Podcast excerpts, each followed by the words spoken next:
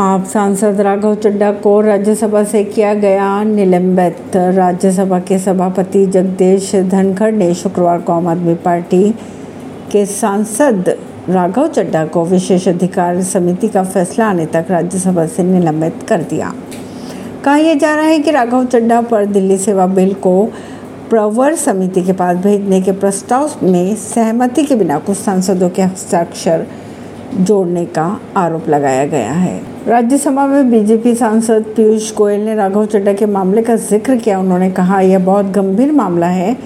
जिस तरह से बिना सदस्य की जानकारी के उनका नाम लिस्ट में डाल दिया गया ये बहुत ही गलत बात है।